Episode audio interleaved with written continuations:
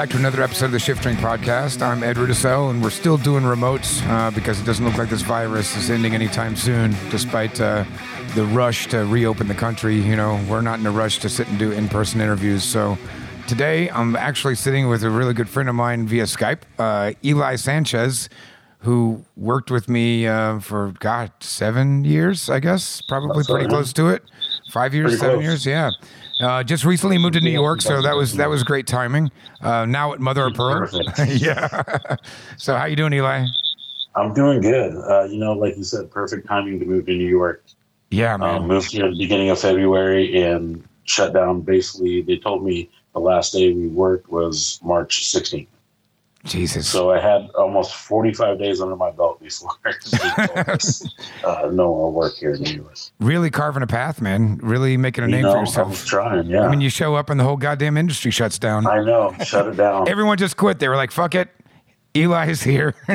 There's no way we can we can we can match this. Just was- throw in the yeah, towel, man. just- throw it in. it was such a it was such a shock, man, because I you know I really felt like I was getting my groove here. In the yeah. city.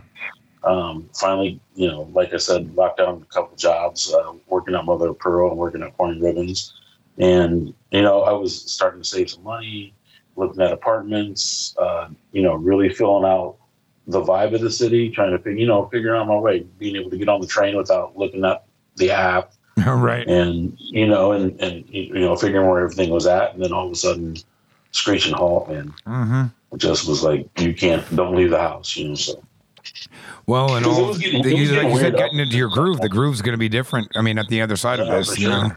it's gonna be, it's gonna look completely different with everything going on. You know, you see these big restaurant groups in here in New York, and not just New York, everywhere, man. They're they're shifting models, man. And you know, that's the the great thing about the people in this industry, I think, is that they chameleons, right? Try to Right. move and adapt. Um, that's the great thing about it. 'cause, You know, you- you got a lot of people that weren't. I don't. I think planning to be in the industry their whole life, Right. Kind of just came into the industry, Like And, all of uh, us.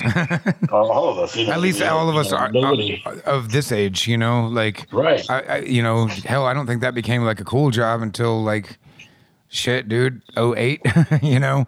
But yeah, it's like, I mean, you've done.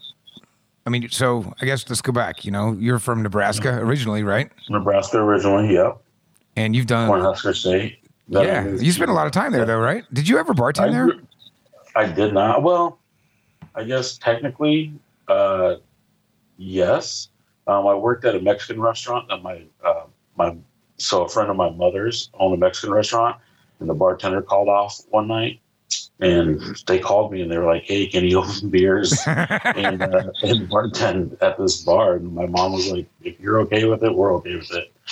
And uh, yeah, so so technically, my first bartending gig was when I was 17, but nice, uh, nice. but then when, when I moved to Indiana, uh, my first bartending gig was at the Elbow Room. Yeah, man, and you were there forever. You were like a fixture. You were. 13 years almost. Yeah, I was like, you were the elbow room for a long time. Like a lot of people's first drink came at that place, and you know, a lot of people's last drink Oh, yeah. also occurred at that place. You know, A lot of Um, uh, a lot of white Russians. yeah. I mean, it just uh, it just closed down. That was an institution, but it's it's closed It down was, now. it was. It was a sad day to see that close down, man. Because there's a lot of like I had a lot of firsts in that place. Uh, met my you know my son's mom. Found out I was having a kid there for you know my first child. Um, you know a lot of lot of good times there. A lot of, lot of crazy times at that place. It was a crazy place. Like you literally, I remember when I'd go in there, you were doing everything. You know, if you go in there real late night, there'd be no help at all. And be like, yeah, No, man, I'm, I'm gonna have uh, I'm gonna have one of these uh, pizzas or whatever it was, and then like the bartender was gone for the next ten minutes because you were back in the kitchen. back there cooking the pizza. we used to have to make sandwiches at one point in time, and I had to go to him. I was like, "Listen, I can't be pouring drinks and making ham and Swiss cheese sandwiches in the back, and then you want me to keep this place in order." So we got rid of that. Actually, the guy I stay with here in the city, uh, uh, Frankie Mora, is was the bartender that was upstairs. He ran the upstairs. I did the downstairs. Um, so it's pretty cool how it comes around first. So he said the other day, he goes, if you would have told me, you know, 13, 15 years ago, we would be sitting in Brooklyn, New York, sitting on our stoop in a pandemic, he goes, I would have called you crazy. So Oh, dude, for real, I know. Time passes real fast. I was thinking about that the other day. I was um, I found some old pictures. Um, well, I think everybody's like coming through their iPhones right now during the pandemic, right? And you're just like, where does the photo, Oh, yeah. where does the photo album start? You know, and you go all the way back to the beginning. But I've got some pictures I must have imported into my phone when I got it um, from an old, fuck, I don't know, probably an iMac, you know, one of those blue ones or Right. something. But um, it's got pictures of like me hanging out with Chris back in the old Buffalo Wild Wings days, back in 01, 02. Nice. And I was like, shit, dude, that's 20 years ago. Like, Yeah, yeah, we would have never picture from a thought that like we'd own a tiki bar together. We wouldn't even have known what tiki was. We we had to bit we bitched if we had to make a Manhattan back then. I remember that B Dubs. I used to go in there uh, when I was I was freshly 21, man, when that place. we all were, you know. And uh, that was like I remember the first. I was like, we went in there. It was like, holy shit, craft beer, and it was like Dude, Whitmer, yeah. So that B and Dubs it was not a B Dubs. Newcastle, and you know, it was. I'm like, holy shit, they got all the beer. Well, that was the cool And thing, right? That we had Golden 40 Key was fun at the time. we had 44 draft lines, which was unheard of in like the late 90s, you know, to have that much craft Yeah. beer. It wasn't even called craft then, it was microbrews, right? Microbreweries. But um I mean, back then, that's all. There was there was hardly any bars. You got to think like no, there man, was there wasn't. down there, right? There was there was no. So the elbow room was within the four block radius. There was two homeless shelters and there was two work release camps, Yep. uh, work release buildings, and they would come in. People would come out and hang out all the time. Then we had the Blue Triangle, which was you know low income uh, housing. People could rent rooms and stuff, and which you know the elbow room was op- open to anybody, Yeah. everybody. But we always had a ton of characters coming through that. Yeah, that's what I I mean, I love that. I love that we had like a broad mix of people. Everybody was welcome as long as you didn't cause shit. We used to get a lot of guys, we a ton yeah, of people coming in. There's like, I just got out of jail. Like, this is my first drink out of jail. And most of the time, that was cool. Sometimes they went right back, you know? Yeah, yeah. You had attorneys coming out from the city county building, and then you had people from the state house coming over and hanging out, and then you had neighborhood people, and then you had people coming from all walks of life. It was great, man. Um, that's why I love the elbow room. It was such But that was a hell of a springboard for you, though, man, for like going from there into like as heavy craft as you've gone. Because again, that wasn't really a thing when we all started back then. But like, yeah, Oh, no. before I Yeah. brought you on as our part of our team, like I knew about you. I think everybody knows who knew about you in the city because because you're a fucking hustler. Like you're the dude that's always you worked everywhere. You know, you never burned a bridge. you know, like Yeah. but you have three or four jobs at a time. You'd done every single bar, learned what they had yeah, to teach, was- and moved when on. I first started there, I was actually started as a host at the elbow room, and I would work during the days as a host, and then I'd work at Moe and Johnny's at night as a barback um, in Broad Ripple. And that's so I did that hustle for about a year, and until one of the guys called off, and I was like, I can do that. I didn't know what I, the hell I was doing. yeah, I knew how to pour beer. I didn't know how to make any drinks. I knew what the bottles looked like because I was the bar back. So I could, you know, somebody called for something, I could do it. But that's how I got my start over there. I was the, I was the host, and then I was a server, and then finally after a couple of years, because that was back in the day when you had, to, you know, especially like in Indy, you had to cut your chops, right? They would just Mm. make you a bartender. You had to Yep. be there a while, come through the ranks a little bit. Now, nowadays, everybody just pops up point. Yeah. But I feel like that's also a product of like just the state of the industry, which you know that's a much longer show, and we've been talking about that a little bit.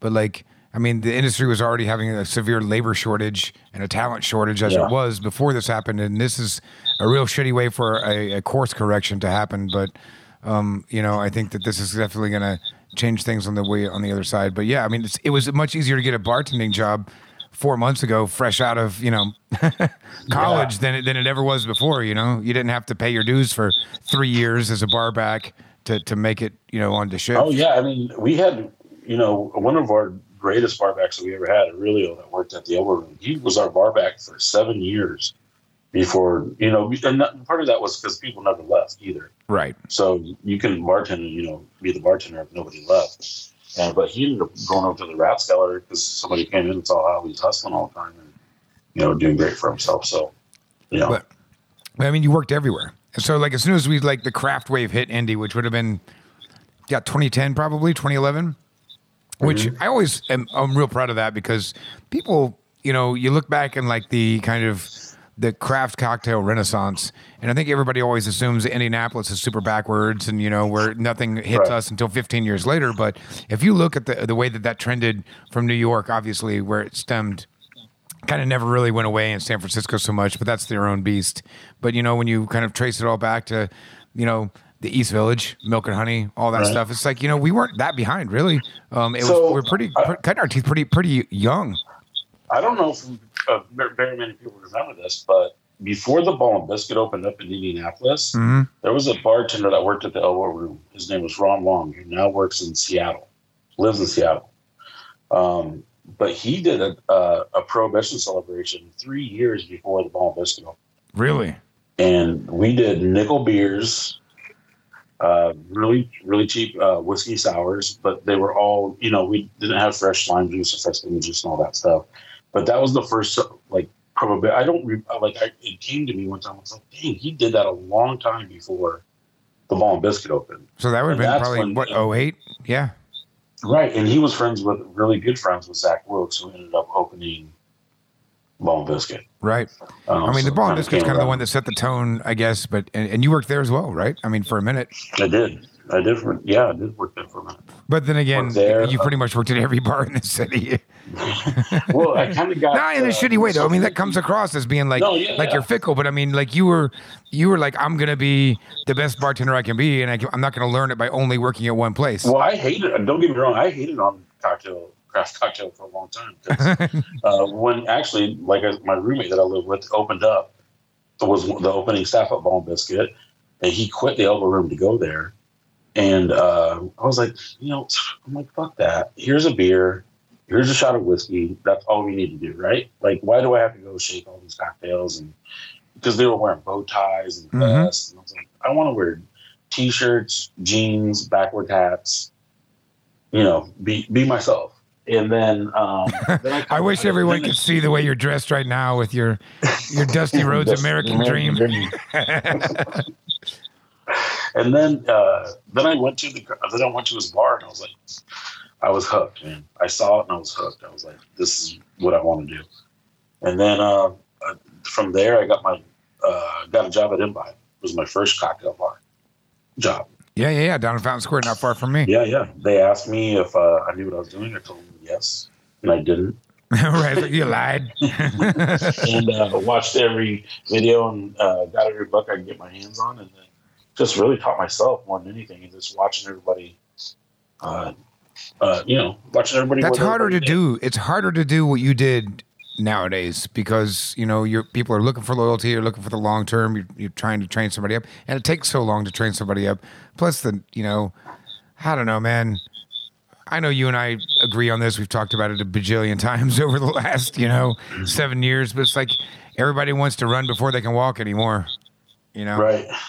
And that was, you know, that was, you know, I kind of bit off more than I could chew, but I, you know, I was like, I got to back this up, right? So I had Mhm. to learn what I was doing because I remember the first time I was deer in headlights. The first time I had to make a drink, and somebody asked for a Sazerac. I was like, holy crap! What the heck? I was like, trying to remember like Before it? iPhones, man, right? Yeah, you know, I mean, for sure.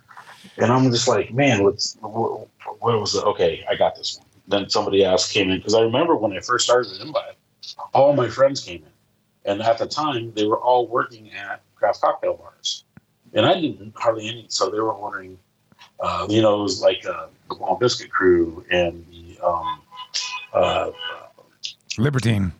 Libertine, and they're all coming in asking for these drinks. I'm crap. Yeah. I'm trying to make it as fast as I can, and, and, and uh, yeah, got, I had to learn quickly to not look, make myself look like a fool. So Well, you it did all it, worked man. out, I believe. Well, you It busted ass. And I mean, so, you know, for the listeners out there that don't know you, Eli, I mean, you know, you're. You're pretty well. Anybody that's run across you remembers you because you make an impression. You're a charismatic guy.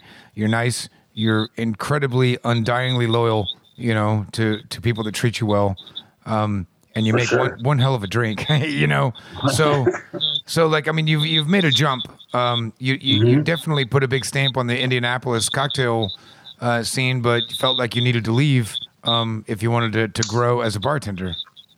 You know, um, yeah, I, I felt like I was getting, I was personally was getting a little stagnant, right? Like, the, if in you could probably uh, comment on this.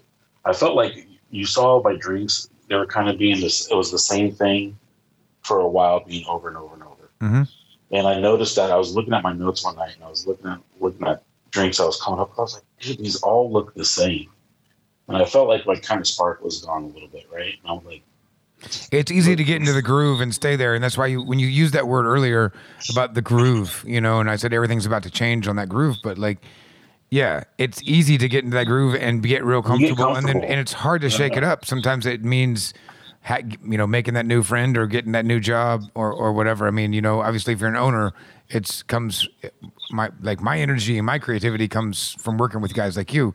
You know, because Right. I'm not leaving the building. you know, but Right. but you know, so but I mean, that's a big jump though to to, to kind of restart. it you know, was a big jump, and I, I, you know, I really had, I had a plan. I knew I was coming, and I knew I was moving here. But I had, other than that, I was kind of up in the air. Um, that's why. Also was- important to note that you're not 22. You know, you know, you didn't I'm not 22, right. You know, not 41. And so I was like, I came out here and I was like, I got to figure something out. You know what I mean? So I, I got out and started pounding the pavement. And uh, luckily, I had a couple friends here uh, already and kind of put the word out. But you know, hey, you got a buddy who's looking for a job. when I um was looking for work in New York, um, when back in my pre-restaurant and journalism days, I just I got turned away from so many jobs because it was the same situation. Like, so where do you live in New York? I'm like, well, I don't. And they were like, oh, I'm like I'm not I'm like a backwoods yokel. Like I, I can I can get around the city, man. You know, they're like uh, it was like uh, I felt like it was that movie. What's the Coen Brothers movie with Tim Robbins, the Hudsucker Proxy. you know. It's just like, oh, dude, it's great. It's fantastic. It's like just showing up from like Muncie, Indiana, trying to, you know, get through New York. Yeah, and it's a lot of you know, that's what a lot of people are like. Where are you from? I'm like Indianapolis, Indiana. right. I'm yeah. like, the eye roll. But Well, you I mean, know, that was a lot of the part of the reason for this podcast, right? It's like, hey, man, we're all bartenders. We're all one community, Right. you know, and, and all of the people that, uh, that that come and hang out with you in your bar. A lot of times they come hang out with us at our bars, you know, because Right. it's a very global community now. Yeah, you know, when I started Mother Pearl, I, you know, shout out to Mother Pearl. Obviously, she gave me a Oh, dude, huge shout out to Mother Um, Pearl. That's gonna be like fucking, you know, three, four times in a, the last month that we've given a shout out to Mother Pearl. We had Souther on the show recently, and uh, yeah, I mean, I wouldn't, I wouldn't necessarily call Souther's shout out a shout out. It was not the happiest episode, but you know, it was a reality check, and you know, Right, right, right.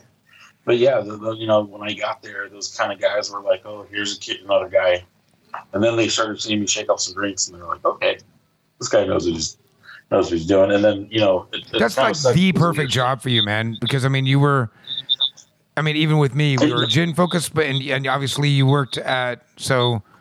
I'll fill in your experience in Indy for Yeah, you here. yeah. So when you were with me, you were my bar manager and general manager at Rook, where we're gin focused um, and contemporary Asian cuisine. But then you Mm-hmm. also was our were our bar manager at the Inferno Room for a while. And so like you definitely your, your drinks always ended up as gin tiki and gin tiki inspired. for sure. And so, like, Mother of Pearl is like a perfect fit for you because it's like an opportunity to grow because it's not quite tiki. It's got that tropical vibe. Mm-hmm. It's got the tiki vibe on the drinks, but it's definitely like doing something that nobody else in the country is doing. Yeah, man, it was it was a great spot. Uh, You know, it's a great spot to, to learn because they were they had a lot of stuff they were doing too. And I was like, okay, I haven't seen that done, and it's pretty interesting. And then you try it, and you're like, okay, that's really cool. But uh, that it, you know, like I said, it sucks because we were just starting to. Some of those guys, like Mother of Pearl, had just got there as well. Haven't been there for a long, so we were just starting to really mesh as Yeah. a as a group.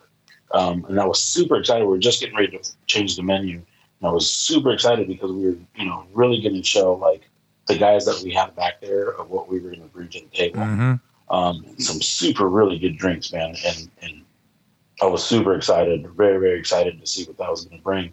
Now we just got to wait a little bit, hopefully. But Yeah. I mean, it'll come Um, back around. So, I mean, Yeah, yeah. uh, let's back up. So, you, I mean, you decided the indie wasn't bringing the, the inspiration and creativity, and like, and I, it's not even indie, right? Like, I mean, you just found yourself needing to to relocate. to, yeah, Yeah, I- to start like, fresh. And I get yeah. that, man. Like, shit, dude. If I wasn't tied down right now, my ass would be in Southeast Asia for an indefinite amount of time. Like, my, ba- my Bangkok bar family. I was just talking with some of them Right. today, you know, because they're all shut down too. Um, Yeah. I was just talking with, with my uh, my little sis boss over at uh, at Find the Photo Booth, and you know, I mean, they're they're having a rough time too. But yeah, it's like sometimes you just got to go shake it up, and you get those aha moments of like, shit, man, this is why I do this. And I was looking at, I wasn't. But, like, why New York? That's at what I was gonna York. say, like, specifically yeah. looking at New York. I was looking at Nashville. Uh, I mean, I just got back from Portland. I was looking at, you know, Portland's a beautiful spot. Oh, Cocktail yeah, scene's man. great out there, and uh, you know, it's it's a great it's a great town. I and um, my like said, my friend Frankie lived here, and he was like, dude, he's like, you got a spot. He's like, you got a baller spot. and he was like, he was like, just come, man. He's like, let's. He's like, we've always wanted to come out, and I was like, you know what, true, let's go. And kind of the ball. I mean, it went from, I mean, you know, it went from zero to sixty within just a couple months. It did, was yeah. like- it was a hey, I think I'd like to move to New York someday. To like, by the way, November first is it. and then yeah, so then I was just doing some, you know, pop up stuff and getting some stuff together. But I was, I felt like I just needed something different. Um, needed some change, and it, like I said, it was going great until all this happened. But, uh, Those four weeks were lock- you know. fantastic.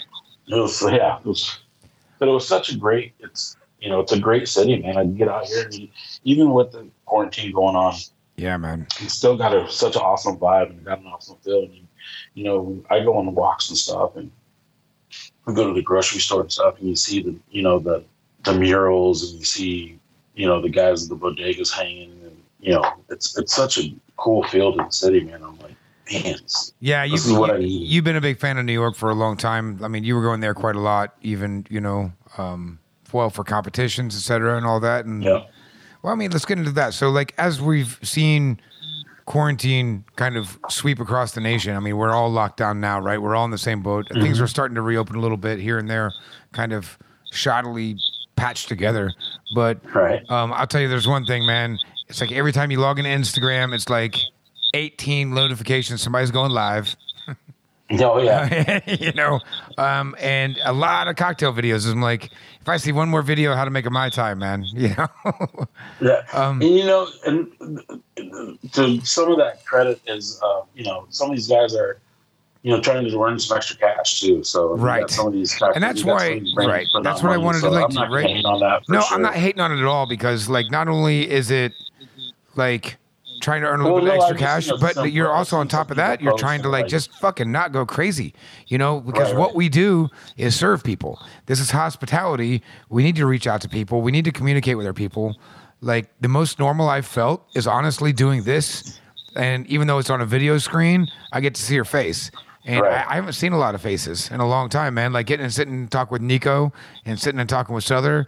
Like, I mean, those those conversations don't get to happen too often anymore. We don't get to see each other in person. You know? sure. and, and there's definitely nobody traveling, right? So like this global community where we used to fly into each other's cities and hang out. We're like, well, that's not happening any longer, at least for a while.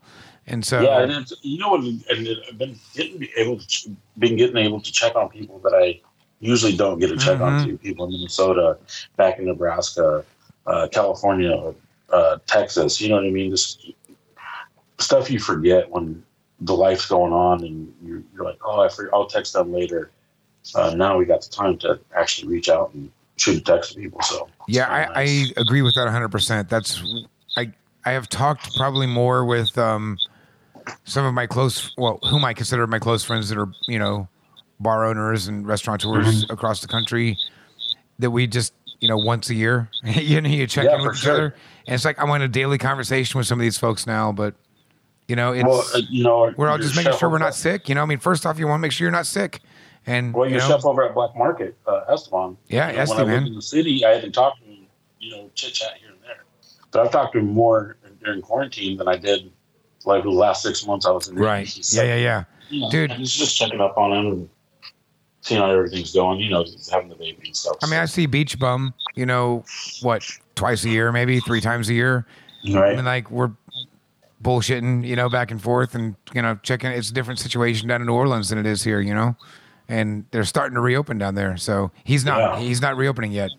oh, really? Okay. Yeah, no, no, no, he's holding back, and you know, um, yeah, I mean, it's still it's it's crazy to see some of these cities like Indianapolis that still uh, the rates are going up that people want to really open up. You know, just hang tight. I know, tight. man. I know, dude. Hang It's, it's fucking horrifying. Although, you know, uh, now we're getting off track, but I knew this was going to happen. So, in Bangkok, though, man, it's crazy because Bangkok is much larger than, than New York. Um, Right. 14, uh, 12 or 14 million people. I don't know. It's a fucking lot. Um, and I spent, you know, what, five weeks there in the fall. And I mean, it's dense, you know, but you know how many people have died in Thailand to at this point um, from COVID 19 has been 59. Ooh, Yeah. And like, but you know, it was taken very seriously from the very beginning across the board. well, they're scanning people's temperatures and stuff as Yeah, dude. Yeah, so they were, but the restaurants are done. Uh, everything's closed Okay. down. Even the street vendors got closed down for a long time, but they they're back. The street vendors can do it now. But yeah, so my buddy um, Ping that owns Find the Locker Room, uh, Find the Photo Booth, and uh, uh, he's gonna get mad. I can't remember his Japanese joint. Um, it's like a steakhouse, but yeah, like when this first started, I'm talking like day one when you started like talking, hearing Trump talking about like, you're fine. We got 18 cases. Don't worry about it. Go to work. Go kiss each other. you know, lots of hugs, high fives, all that stuff. Um, he announced that day that like to get into his bar, you had to pass like the temperature check. you know, like all this like the checklist. Yeah. No symptoms. You had to you know let them scan you and all that before you come in. Um, they had since closed down for all that, but I mean, I think that that very fast uh, response to the the pandemic is what saved their asses. And man, I mean, as fast as that shit spread in, in New York, and you know, we've had man, it was like, I mean, that's the crazy part. You know, like I said, I just got here, and all of a sudden, a week, I would wake up every morning, and I had to stop doing it because I'd wake up every morning and come into here and look at the computer and see how the new cases. Yeah. like, holy crap! And it just started getting. It's suffocating to keep on looking at those numbers. It is, man. So the only thing I've And likened it to is like the the kind of of it, yeah. that that 9/11 news addiction, that news cycle, where it just Yeah. never stopped for a really really long time. And I mean, it's the same here, man. A, you know, she's turning on the news every morning, and it's, it's nonstop until like I just can't wait and to turn it off and like Yeah, yeah. have silence because it is it's it fucks with your psyche, especially if you're in the middle of it, man. You know, we've since had Nico. I mean, I feel uh, yeah, on and we've had. Souther on and like you know it's it's it's a big deal you know See, I feel lucky, especially being in Brooklyn. Right, there's a little more space to move around. right in Manhattan, you know, I like I have a stoop and a little backyard we can go hang in. Those guys in Manhattan, they have their apartment and that's it. right And then when you walk out on the street, there's hundreds of people. So, you know, at least I can walk on a couple back streets and not not running to people into as many people, you know, as they do in, in the city. So, so I mean you you ended up in New York to kind of you know I guess where I was going with the, the video thing you know is that we've seen all these bartenders Yeah. moving into like social media avenues to try to keep themselves sane. Um, Mm-hmm. but like brands are starting to get involved a little bit. Like, hey, you know, we like Eli. Yeah. Um, and you've worked with a few brands in the past that have worked pretty tight. You actually just told me that you just did a uh, a rum fire video. fire video. Yeah, yeah. That's pretty cool. Did you just do it out of the, out of like you just come up with that on your own and, and reach out to Nick, or did it the other way around? Well, yeah, we, we were sitting around the other day. I was doing, I did some videos for Woodford. Did some, You did, yeah, I saw the Woodford videos. Video, uh, some Forge one as well.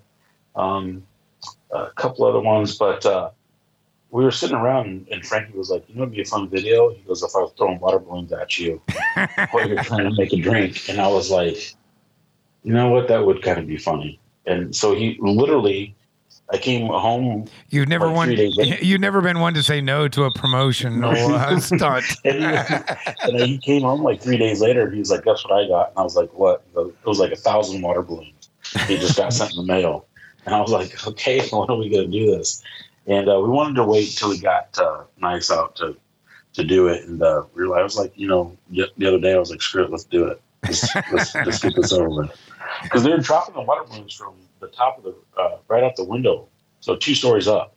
So they were they weren't just light it felt like a smack every time they hit you. I was like- but yeah, so you know, trying to stay relevant and, and you know, just trying to stay sane. I did another one that uh, last night. I haven't posted. It was just me making a nuclear daiquiri.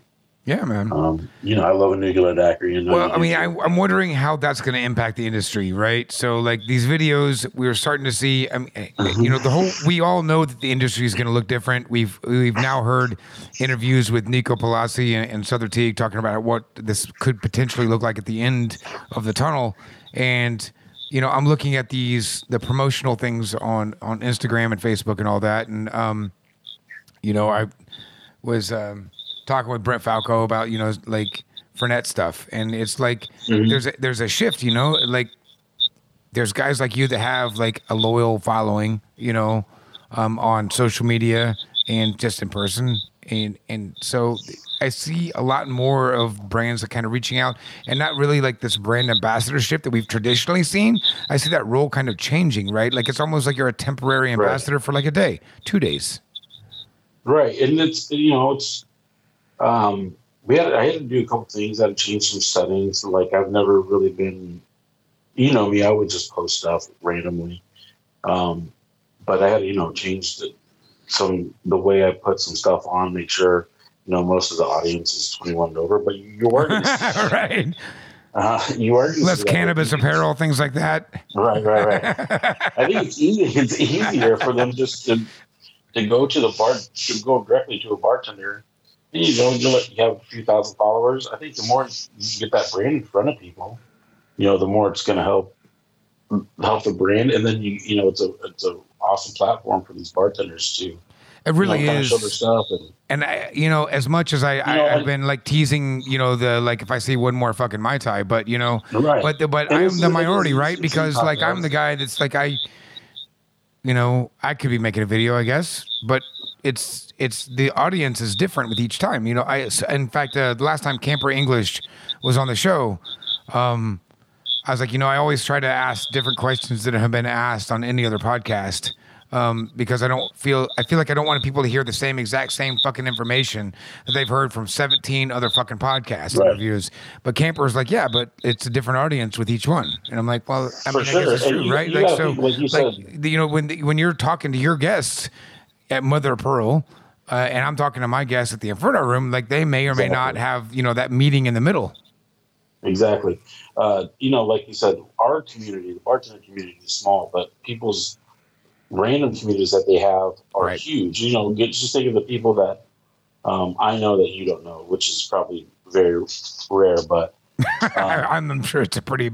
You know a lot of people, man. You know everyone.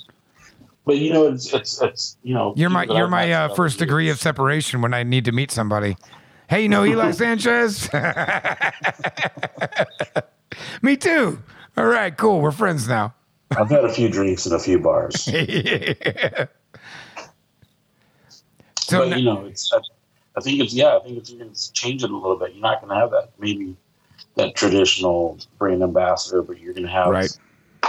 you know, maybe pick a group of bartenders and we're going to promote these guys for a month, a month or two, watching them do videos and, and, and promotions for the brand and stuff. So, which I think is good. And like, and like I said, there, you got people that are, um, needing the money and, and could use the, use the extra cash for sure. So that's always a plus too. Well, it's interesting because you know, obviously, you, you're there's a tie-in to what's happening now in the industry. So you see bartenders saying, "Hey, you know, here's how I make an aviation," or you know, I'm, I'm just thinking of gin. You, you've always been my gin guy. You've been my gin guru because I was I, I always enjoyed gin, but I didn't understand you know a lot of the um, kind of finer points and the intricacies of the botanicals, et cetera. You know that you that you taught me over the years, and um, now that right the bars don't exist um, people have to go out and they have to find a way to buy the booze. So and a lot of bars are are becoming that place right? Um, again Yeah. you know like we've we've seen numerous bars move towards kind of a retail system uh, like you said earlier. So you're just retailing liquor out and people are making things at home but you're still kind of it still is like this uh, kind of cooperative movement between the brands and the bartenders because the bartenders are still talking about um, you know here's how to make a drink here's my whatever aviation gimlet and uh, Right. you know Ryan Reynolds shows up to your house and you know writes you a check or something you know I mean I know you guys are tight Aviation is great gin, great gin. it is It is, man. We've been drinking aviation for a long time. aviation for a long time. We've been aviation before fucking Ryan Reynolds was aviation. But yeah, it- but yeah, you're gonna see. I think yeah, the, you know, different brands, people reaching out, and and uh, I think it's gonna be awesome. Hopefully, it'll be uh, useful for some of these bartenders to, you know, get some gigs and and uh, you know get their get themselves out there, which is a, always a plus. You know, you always got to be trying to promote some of yourself. You know, um, it is a it's you know it is a competitive. I feel like well before it was a competitive. I mean, it's Uh, always, it's still going to be competitive because there's going to be fewer jobs at the end of this, and so it's definitely going to be. You know, I hope that. Eh, I don't know how to phrase this in a way that doesn't sound like make me sound like a dick. Um, I mean, I hope that like you know we kind of we we hold on to the best, and that the people that were just there to make a quick buck, um, you know, that really didn't give a shit about learning the classics and and or Mm-hmm. learning to to walk before they run. You know, if if you weren't serious about the business, that's fine. You know, there's still money to be made, but I think you know at the end of this, I think what we're really going to get back to is the the, the diehards, the fanatics. Um, The who wanna- you know, I mean because The you know, Tiki Files. right. I mean, you're always going to have the fanatics that, that like Don Lee or you know that just like it must be made this way, and there might be a way to improve it. Let's find out. Let's test 75 more versions. And so, I mean, I mean, so as we're a lot, the last two, three, four, five episodes have been very negative, but I mean, there's a lot of positivity that can come out of this. And you just mentioned one, right? Like, I mean, kind of bartenders working with brands, but doing that, uh, you know, via online, which is much easier for the brands. You know, if we could go back to Simon Ford's, you know, OG days with Plymouth. I mean, that would have been a hell of a lot easier for them to reach out on a direct message to Simon and say, "Hey, we got an idea. you know, Right. why don't you make some stuff?" And yeah, it's a, and you know, like I said, show, uh, bartenders to showcase what they can do, what they, you know, what they've been working on, man.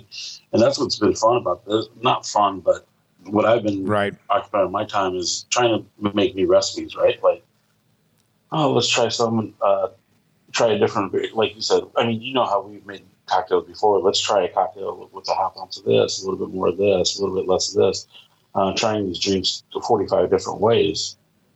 Um, and then, you know, and I've been having a good time doing it. So uh, it makes the time go by a little bit faster, but obviously want to get in front of some actual people. Right, the hospitality aspect of it, right? Yeah, I mean that's the part that we miss the most. I, th- I think the most and you know the people that come in and you're like you, know you get to see the same people sometimes and you're like hey what's going on you, you still want that tea punch or do you still want the It's the regulars. I miss the regulars, you know, man. yeah yeah yeah you know seeing that interaction with people people are so happy when you come in and see you you see them and you're like hey what's happening I jumped on Yeah, the the uh, the. Inferno Room Zoom. Uh, apparently, there's a Friday night happy hour with the Inferno Room staff, um, and they actually invited me last night but Yeah. I was already in bed so uh, yeah, I, ha- I'm usually at work, right? Because I'm I'm still doing curbside, and I'm the only I, I am the front of house now. Um, so I, I got uh, I got pulled into it after I got home one night. I hadn't showered yet, and and uh, one of our bartenders, Eric Bogan, you know, he texted me a few times and, and pulled me in. And I got there, and like regulars were there. I was expecting it to be staff, but like Joe was I there, Joe and like fucking. Jawan, Jawan was on there, you know. And like Oh, yeah. Jawan may not mean anything to anybody listening to the show unless you own a tiki bar. and like Dwan's the man I and we yeah. He's such a cool dude, man, and that guy can continue with the best of them for sure. Yeah, man. And and uh, so it's you know when we talk about the hospitality aspect of it, it's it's funny that like w- they've been invited into the circle, you know, right? Like you know, like Mhm. hey, we it doesn't feel normal without you on the meeting with us, you know. and that, yeah, hospital, Midwest and hospitality, man, invite everybody. You know, that's that's one of the biggest things I brought out here because you know, like I said, I'm I'm an old dude, man. I'm I'm 41 years old. I'm, and, you know, I, going into Mother of Pearl, a couple of those guys are 22. Ah. I'm like, holy, I'm like, holy smokes, man. You know what though, man? You're a big dude. You're you- you're you're a big motherfucker, and I was wondering. I was like, man, Mother of Pearl's not a big place, dude. And for you to like be moving, but the one thing I'll say about you, you move like a cat. I'll like tell you, you do, man. When you're in a rush, There's no stopping you, man. Yeah. That's what I always love about you. It's like you got seven drinks going at the same time. You might be shouting some curse words at your bar back, but you know. but those seven drinks go uh-huh. out in 45 seconds.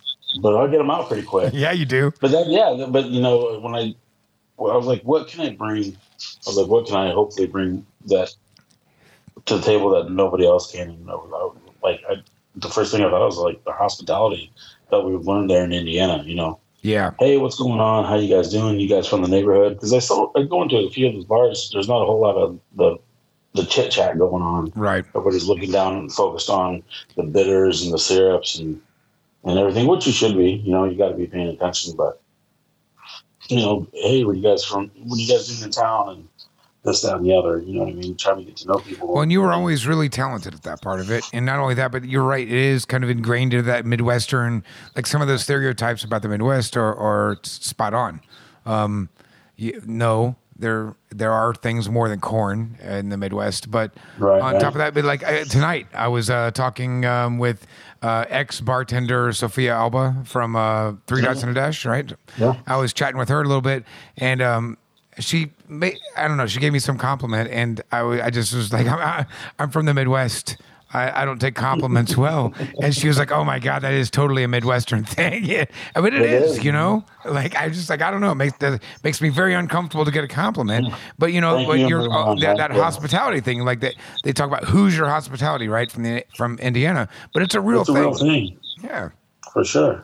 Uh, you know, and that comes from you know watching the old guys. That for me comes from watching those old guys, right? yeah, Um, and especially like elbow room days. You know, we had guys, Bud Light Dan and, and uh, Three Martini Nikki and and you know what I mean. So, you, but when you saw because we had three bar, three martini, Nikki. you know, you saw she only could have three, and that was you know you had to cut her off. Um, but you had those big windows, so you'd have that Bud Light waiting for them. And that was that to, for people was bigger than anything I could have ever done. Anyway, to any cocktail, any anything I could have made, having a Bud Light ready for Dan when he got in there made his day. Because he could be having a crappy, shitty day, and he comes in, he goes, "My man, you gotta have." And then you, Well, and then you kind right. of forget about the rest of it. And have- for that period of time, just have a good time. And Well, I mean, I always think of you know, uh, I mean, I can't remember who who said it. Maybe it was Souther. I don't know, but it's just like you know, eh, there's been variations said numerous, numerous times of you know, I'd much rather have you know uh, a shitty drink with a fantastic bartender, or you know, than a than a. Yeah, for sure. Well, Arthur says that You're selling- constantly, you're selling but, but but also but, that know. you're selling hospitality, right? Like you don't remember the drink you had. There are very few drinks that I remember. We talked about this a couple years ago, you and I. It's like how Yeah. many how many winners of Bacardi Legacy or World Class or any of those things can you remember? But you remember who made them, right? Like you remember the hospitality that you got from those those bartenders. Yeah. Um, for me, like what, what comes to mind is like personality, legendary Seattle bartender Murray Stenson, right? Like a fucking zigzag. I don't Mm-hmm. know if I've ever been treated as like cordially as I've ever been treated at Zigzag. Like the first time I went into Zigzag, and I, I like sat down, and this dude came up and was like, "Hey, you doing okay? How you doing? You know, you from out of town? Yada yada." We had this whole conversation, and then um, I was like, "Yeah, I, I think I'm ready for a drink." And he's like, "Oh, hold on a second. And he and you know went and grabbed the bartender. He was the fucking barback, and like you know, like that's how do I make Yeah. that happen? You know. Um, but you know, I mean, obviously, like that. teach, That's the kind of the legacy of, of like Stenson, that zigzag. Like it's always been that, you know. It's a, it's a tough thing to teach. I think you know it's uh, Do you think it's possible to teach? Mm, I mean, I think it is. I think you, you know by example for sure because that's how I learned. Uh, you know, old there's an old crusty bartender I used to hang out. Uh, uh, Greg uh, from the Elbow Room was the guy who actually taught me. He was a you know a great dude, but he kind of little, he had a little attitude about him. But he always was like a little you know, attitude about him. little attitude about him, but he was always, you know, just the night when people he'd be so shitty with you to make a pot of coffee as a server, and he could be cussing you out and and hate you and didn't want to talk to you. But as soon as somebody sat at the bar, he was like, "Hey man, how you doing? What can I get for you? You know, coming over." And then he turned around and said, "Fuck you," but he knew that it was, you know, it was time to work. Knew that hospitality.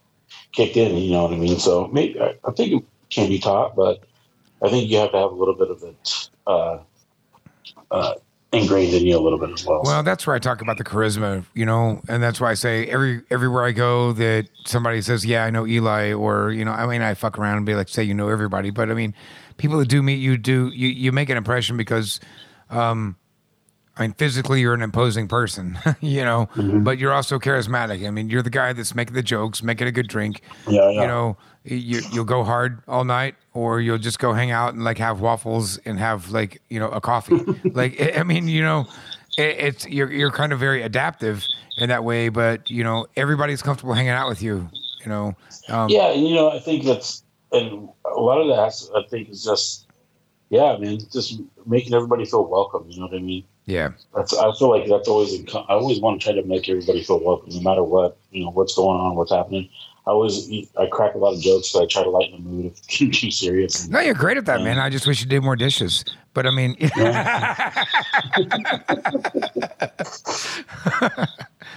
man, that's you had to get you probably hurt. You probably probably wish you did more dishes right now, right? I mean, you're just like wishing Yeah, you could. You're like, are you sitting at home with like a spindle fucking washer? You know, The other day, I was like, I was sitting at home and I was like, I'll never bitch about a twelve hour shift, standing for a twelve hour shift. dude. You know, so so like, I'm still doing them. In fact, I'm working more hours now than I have probably since the the first year we opened when we only had three employees. Um, because well, we're pretty much back to only having three Right. employees. Um, to keep the place kind of from coming part of the uh, coming apart at the seams, but um, I get one day off a week, which is effectively to kind of go to the market, grab what I need to grab, you know, um, fill, fill the car up with Grab gas. Yeah, right. Yeah, exactly. And then, you know, I might watch a little Com- Tom and Jerry or something, you know, Right, Wa- watch a little cartoon. And then I'm, I, you know, I fall asleep early. Um, but, you know, if I get t- 35, 45 idle minutes, I just am like, I don't know. It's hard to slow down.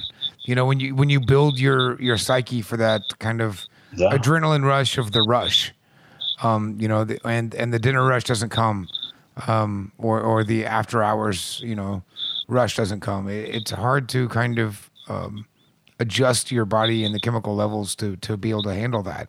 And that's where I think I- we're seeing a lot with a lot of bartenders now is that you know it is a rush, um, and it's and it's a it's a biological um, condition. You know, as, as that comes in, you know, your body kicks into that. It's like extreme sports, right? You know, you jump off whatever the fucking goddamn mountain to do extreme skiing or some shit. I don't know, dude. I don't fucking do extreme sports. Look at me, man. Are you crazy? I'm not gonna be doing that shit. But I imagine that's what it's like. But you know, at eleven o'clock, you know how that shit hits when the printer doesn't stop for two fucking hours. Oh my you, God, you know, yes. and you just you're not even like communicating in English. you're just you're like vermouth. You snap. just give you me, just give me all the tickets. I'll take Right. that. Yeah, and and that's where I think that we're starting to see a lot of the psychological effects now, especially now that we're three months into this, or damn near three months into it. You know, know, like man, the real crazy. depression, the real Oh, depression is starting to kick in. You can only avoid it for so long by doing videos. You can only avoid it for so long doing podcasts. Um, Yeah, man. I mean, I think I had it. It hit me harder in the earlier when this first started happening. Really, And, and I think it hit me a little bit harder because I, I just moved to a new city. right? Yeah, I, yeah. I You're in a very unique I was, situation. in, I was in limbo for a little bit. Like, I was like, I was like, holy crap, man! I was like, I don't know what I. I, that, I, I honestly sat down with uh, Frankie and those guys. I was like, I think I might have to move back home, um, because I didn't know what was happening. And he was like, listen, stay here. He's like, this is what you wanted to do. Um, so I, you know, everything. I, I thank them from the bottom of my heart, man. They're like, he's like, this is what you want to do, right? He's like, you wanted to be out here, and I'm like, yes. He's like, just stay here. He's like, we'll help you out. Just stay here. So now, you know, I'm I'm in it for the long haul. Now we're just gonna grind this out and see how it goes, but hopefully well. But no, you know, now it's just uh, uh yeah, like it was just weird. It hit me hard, man. It, it, it was weird. I didn't know, you know, seeing my friends. I wasn't in Indy. Uh, seeing everybody shut down, you guys shut down, hmm and Abby and all those guys, and it, it was hitting me hard, man. It took me a little a little while to get out of that funk, but now, uh, you know, I think I've, I've bounced back a little bit. And Yeah, part of it I mean, I, it's, I think of for a lot of us, you know, it's the same thing, right? Like, there's good days and bad days. There's good days where you just like, hey, I, I got to talk to Eli today, and that was cool. Um, and you know, whatever, like Beachbum texted me, and he says him and Annene are all right, and you know, those things are good days. But then there's times where you're like, man, we just took on more debt than we've ever had ever, and the way shit's going, there's no way we're gonna be able to pay it back right. you know, and it, and it's rough. And and on top of that, I think the greatest crushing responsibility is that we have to ourselves and to our staff and and to the the um, kind of guests, right? You know, but I mm-hmm. think first and foremost we think about the staff. I mean, that's always I I've, I've famously told the story. about the first day with it, I opened my first restaurant. I was hyperventilating when I saw the first dude clock in because I realized that like I didn't know how to pay my bills anymore because I didn't have any money left, and now I was responsible for his bills. And Right. and then they just kept clocking in after that, man. Just like, just a line. They just kept clocking in, and I was just I freaked out. I couldn't breathe, and uh, I was like, shit, I don't know how I'm gonna pay anybody's bills, man. But you know, I mean, so that's- that's kinda it's, it's taking on a new thing, right? Like I mean, you all of a sudden become not just responsible for yourself, but you're responsible for a whole army of people. And so, Right. you know, you kind of place yourself last. And when you do that, you fuck up your own, you know, um, kind of psyche and, and your own mental health by just kind of saying, well, I feel depressed, but I mean, I shouldn't feel depressed because, you know, there's people worse off than me. You Right. know, but it's still, you know, it's it, get, it got yeah, it got my hip a little bit. And, uh, you know, I was I was lucky I bounced back. You know, um, yeah, man. Frankie I mean, me you're in a bad shape, bad, no, I wouldn't say bad shape. You, you weren't in bad shape. You were, um, in a bad situation for sure. Like I mean, yeah, moving I to New York three stuff- weeks before stuff- they shut the all city my down. stuff was in storage, and I didn't know. You know, I was like, holy crap, man! I was like, I, you know what? What was really crazy is right before all this stuff happened, I was almost getting ready to put a, deposit on the apartment. Really? and I was so, you know, by you know, super lucky that, I, you know, because then I would just been creaming debt, and I would have been in more debt already. Mm-hmm. But um, but Frankie was, was like, you know, I think you should chill out, wait, let's see what happens first, and then and then and then. So where are you living there. now? So I live in Clinton Hill, in Brooklyn, Okay, right on. um, uh, with Frankie Mora and his and his uh, fiance Rebecca. Love Frankie. Uh, like I said, I've known Frankie for 20, 20 years almost now. Um, so where were you looking to move? I, I was well looking at both the East Village and uh, here in Clinton Hill Okay. um, because at the time I was working in East Village at Mother of Pearl and the Lower East Side at Pouring Ribbon. So you know, taking the train back from those places at night at you know two thirty, three o'clock, and if I go out and have a drink, five a.m. in the morning, Mm-hmm. um, it takes an hour and 20, 20 minutes, hour and a half to get back because not all the trains are running all the time or running Sure. like they are during the day. So I was trying to, I was like, man, maybe I should just get an apartment down in the city uh, Mhm. to help um, cut down on the commute. But it's so much cheaper in Brooklyn.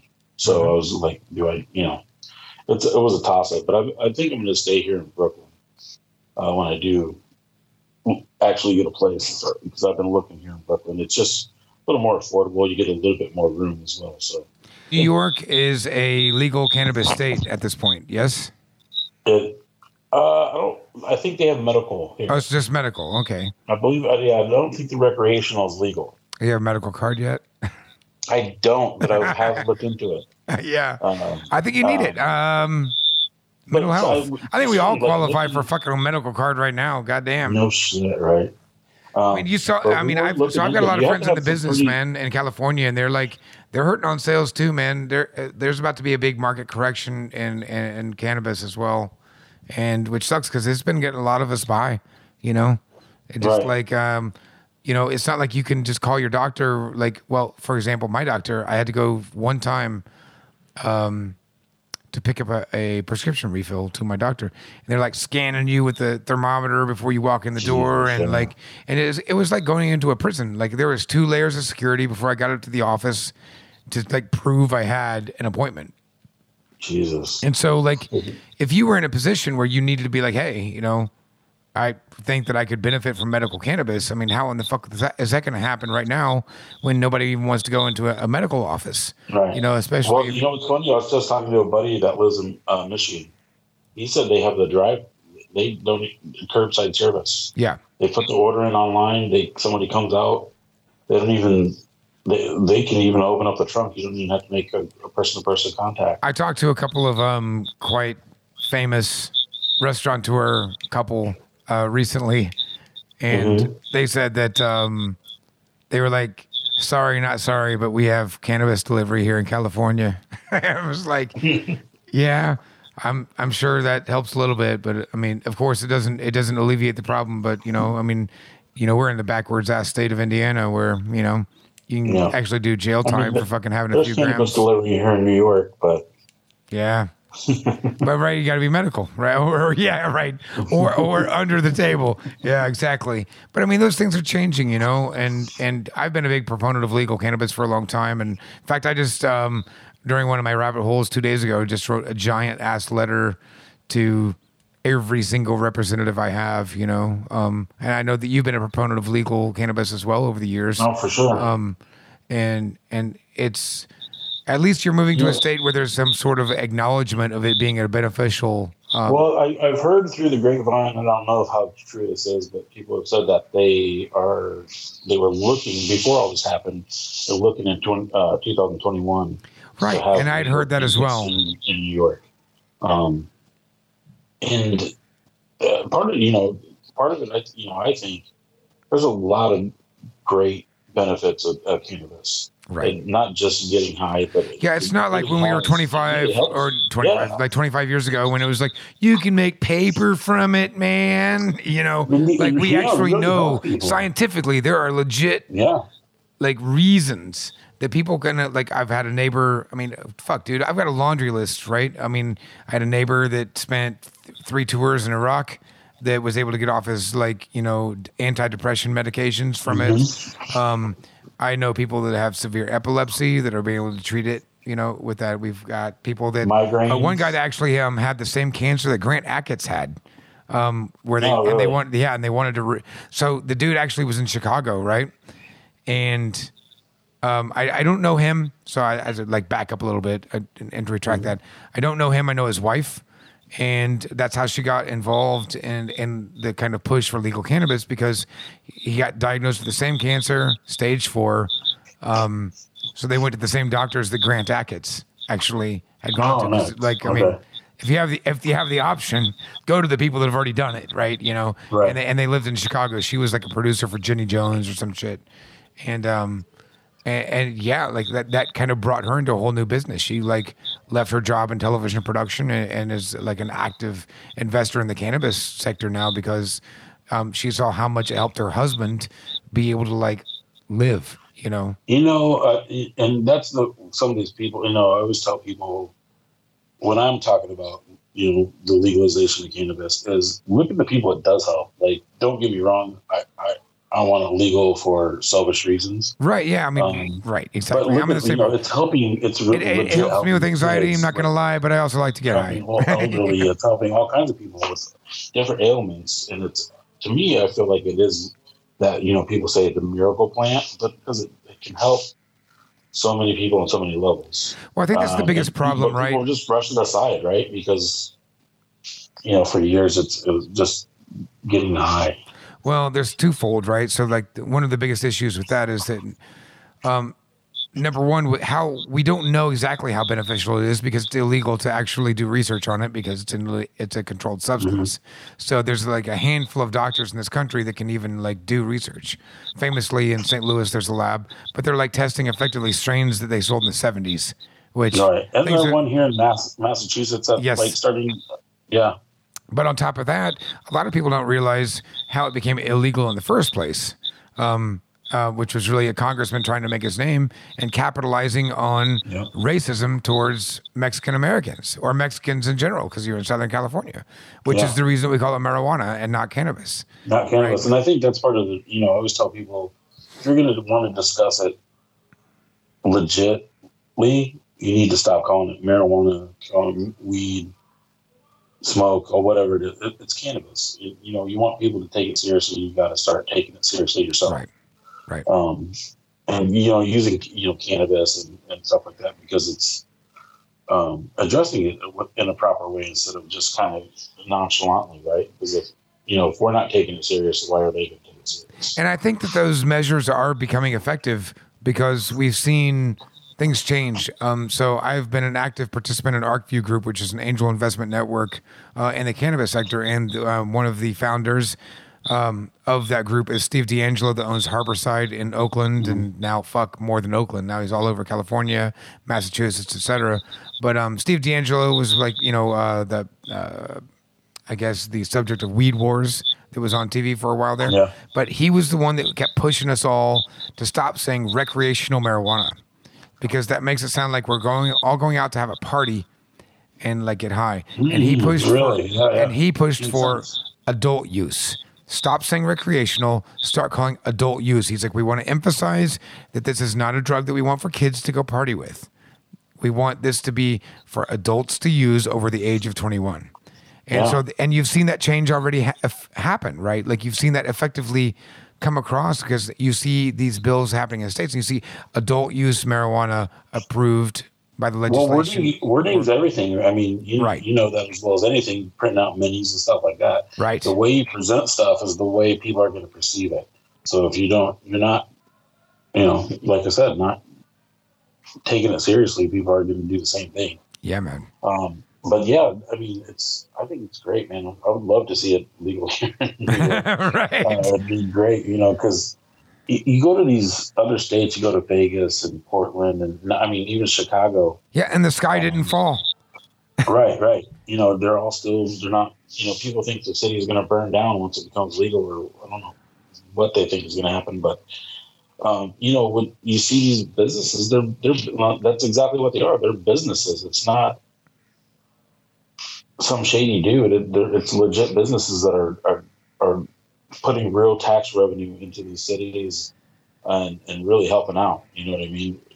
Raises for teachers, infrastructure, um, doing some really good stuff with the money that they're providing for those communities. So, someone Um, that's sure. traveled to a lot of those states and you see that money coming into those businesses, you've also obviously seen the owners of those businesses. And I don't mean to put you on the spot here um, with things maybe you hadn't thought about, but um, so as you've traveled to see firsthand some of those businesses and that are putting money and taxes and Mm-hmm. uh, positivity back into the community, you had to have noticed that they're primarily owned by white males, right? And For so sure. the the kind of the, the the population that has been unfairly punished and, and targeted by the police for cannabis Brown legalization, by the illegalization and prohibition, right? And so you're not seeing uh, as you're, you yourself being kind of a uh, Mexican Indian, you know, obviously you're it's on two sides of the coin there, um, and and you don't see that. So like now, as we see legalization, you're starting to see the money flowing back into the pockets of legalization, but it's flowing back into the pockets of, of primarily white-owned businesses. Yeah, it's. Uh, I mean, it's kind of a sad thing, right? Like you see, for years and years and years, it was these same people that are pocketing this money. In my eyes, right? Same people that are pocketing this money were saying this is a bad thing for our community. We can't let this Right. stuff happen. We can't let it. Not saying those particular individuals, but people were saying that it that it's bad for the community. And all of a sudden, they're like making the rules for this and to me to benefit themselves right like you now that you have there's a bunch of I, I don't know every law in every state but you know if you had a prior conviction you can't hold a cannabis license if you had um, been uh, you know a marijuana conviction you can't have a cannabis license Right. um, but a lot of these guys were doing this for a long time that are really good at it can't hold a cannabis license um, to for to grow or to own a store or to sell it at retail or whatever. Well, we saw a story last year, right? That like Illinois was pretty much very cutting edge because um, Governor Pritzker in Illinois actually had, had signed a bill that was going to expunge the records of a lot of people that had had only been arrested, you know, um, for cannabis related um, crimes. And so, you know, again, when you decriminalize, you have to kind of draw that line where, you know, if someone was a, a criminal yesterday because they sold weed, you know, are they a criminal I mean, today? When now we I have mean, an, an Apple store effectively. Like I've been into a couple places. There's this Yeah, one, I mean, one particular store tablets. in Denver. There's that one place right off of uh whatever the 16th Street or Lincoln, whatever it is, the mall. Like the street, this like it looks like an Apple store. Yeah, yeah. Uh, you know, I think a lot of people well, probably don't know this about me, but I did, you know, 18 months incarcerated for a gram and a half of marijuana. A gram and a half. That's like a leaf. a half for because it was because it was Less than a flower. habitual offender because because I had been in trouble before. Mhm. I got caught with a, a, a joint before. Um, so they were technically could charge me as a habitual offender, Jesus. and um, it was it was a felony offense, and that's what I went to jail for. You know, I was in there with a guy who literally committed rape on a, a woman with her Right. children in the same bed. Um, they're with people that are selling heroin. Well, yeah, robbery, you've got and you've got and you got states with mandatory minimum laws, right? Like, I mean, there's people that have been Yeah. busted, arrested three times for cannabis possession that are now looking at life sentences because of mandatory minimums. and it's and it and, and there's and you know it's, to me it's crazy that they It is. still have laws like this and they can still and you have people selling it legally not And- like it's the state legally in their states Right. We're like what 30, 30 plus states where it's legalized in, in the United States yeah now. 31 so- i think it is isn't it yeah, yeah. It, it's Um, wild that we're still talking in 2020 about people like doing hard time for an herb. you know, i feel like the the, the walls are sur- the indiana's getting surrounded now right you got michigan yeah, we hope, Um, but you know, it, it already got shot down for 2020. So it's not gonna, it, yeah, it's not gonna be on the board this year. So that was why I was it- doing my letter writing campaign the other day. is it legal in ohio Uh, medically, I believe. yeah so Yeah. i'm just you know we'll know, see how it goes it's you know the so again when I was uh, opera or uh, when I was active with ArcView Group, um, the CEO Troy Dayton used to always you know say, "Hey, look how far we've come," you know, and Mhm. you know no one would have thought you know when we were teenagers that we would be looking at this kind of growth in the cannabis sector in 30 states um, legal in the District of Columbia as well. Um, in, in 2020 but he always says it wasn't inevitable then. Uh, I'm sorry. I'm ta- I, let me take that back. It wasn't impossible then, but it's not inevitable now. You know, I think that now there's this kind of prevailing belief that, you know, oh well, eventually it's going to be legal everywhere. But there's still a real fight. You know, there's still the real fight against you know the kind of it, racist yeah. notions of it. You know, um, and it all stems really from that that original kind of, you know, legislator deciding that uh, he didn't have any other platform to stand on, but so he was going to demonize Mexicans and and, and the drugs that they were using. There's still, it's crazy that there's still people really afraid of cannabis. I know. Um, it, I'm like, to me, it just boggles my mind. Um, but I think with now the way that stuff is, you know, it's not just flour anymore. Now you have edibles Right. and, and Concentrates. and. So I think that's starting to shift people's mind about it. Um, Yeah. Well, here's a know, perfect it's example. My mom and dad are now in their 70s. And my dad told me when I was a teenager that if he ever saw me smoke so much as a cigarette, and definitely if he ever found marijuana in my house, that that was it. He would never talk to me. My dad has never touched a drug. He barely drinks alcohol. Um, I don't know how I ended up in this business, and and being an advocate for legal cannabis, um, the way I grew up. Um, my dad now is 70 years old, and um, he's a full supporter of legalization.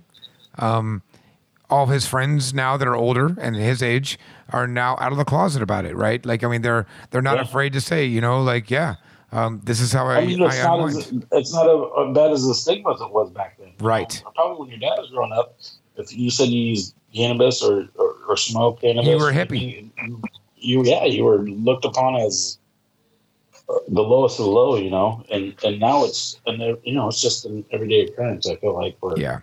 I mean, it's always shocking to me. Like, I mean, I'm very free when I talk about it.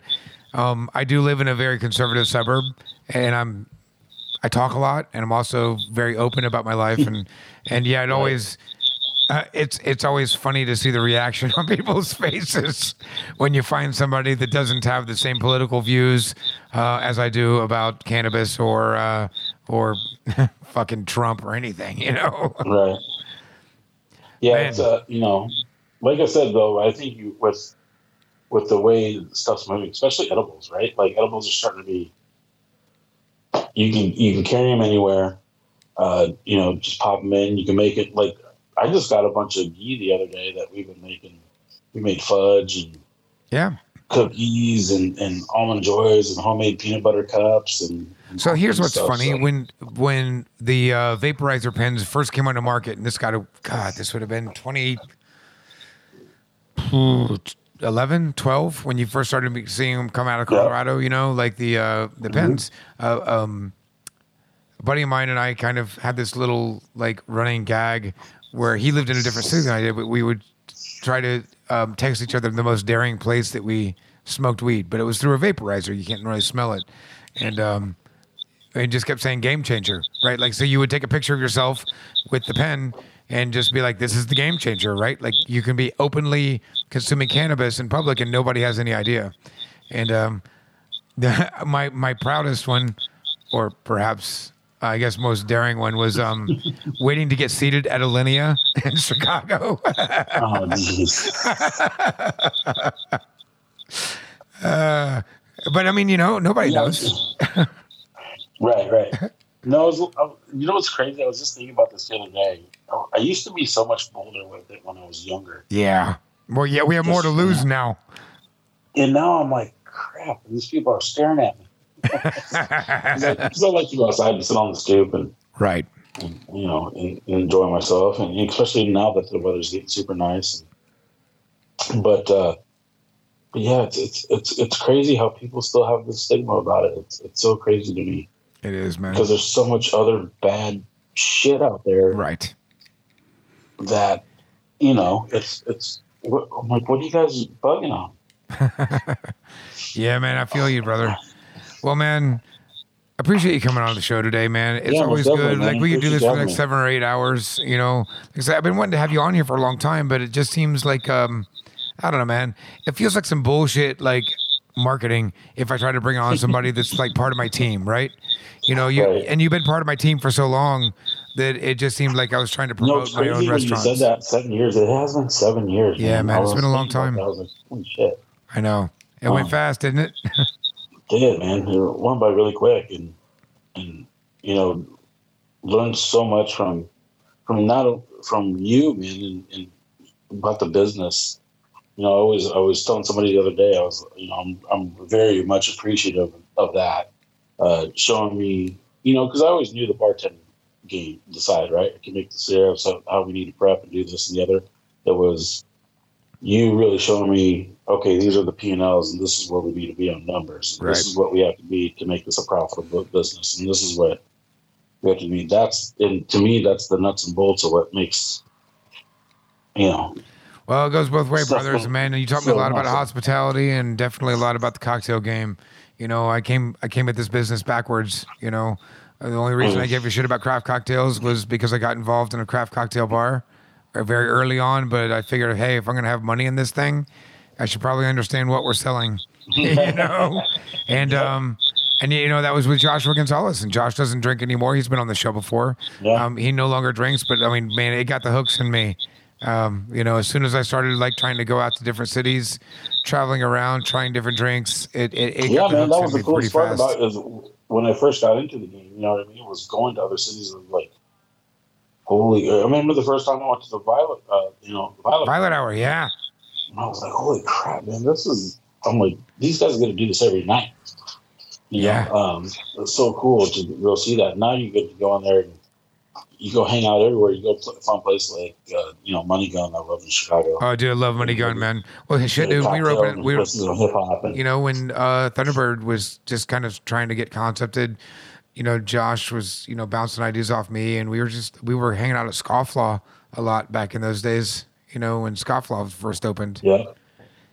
There's so many great places, you know, and like they open at such a rapid pace now, it's easy to forget the places that have been around for a long time.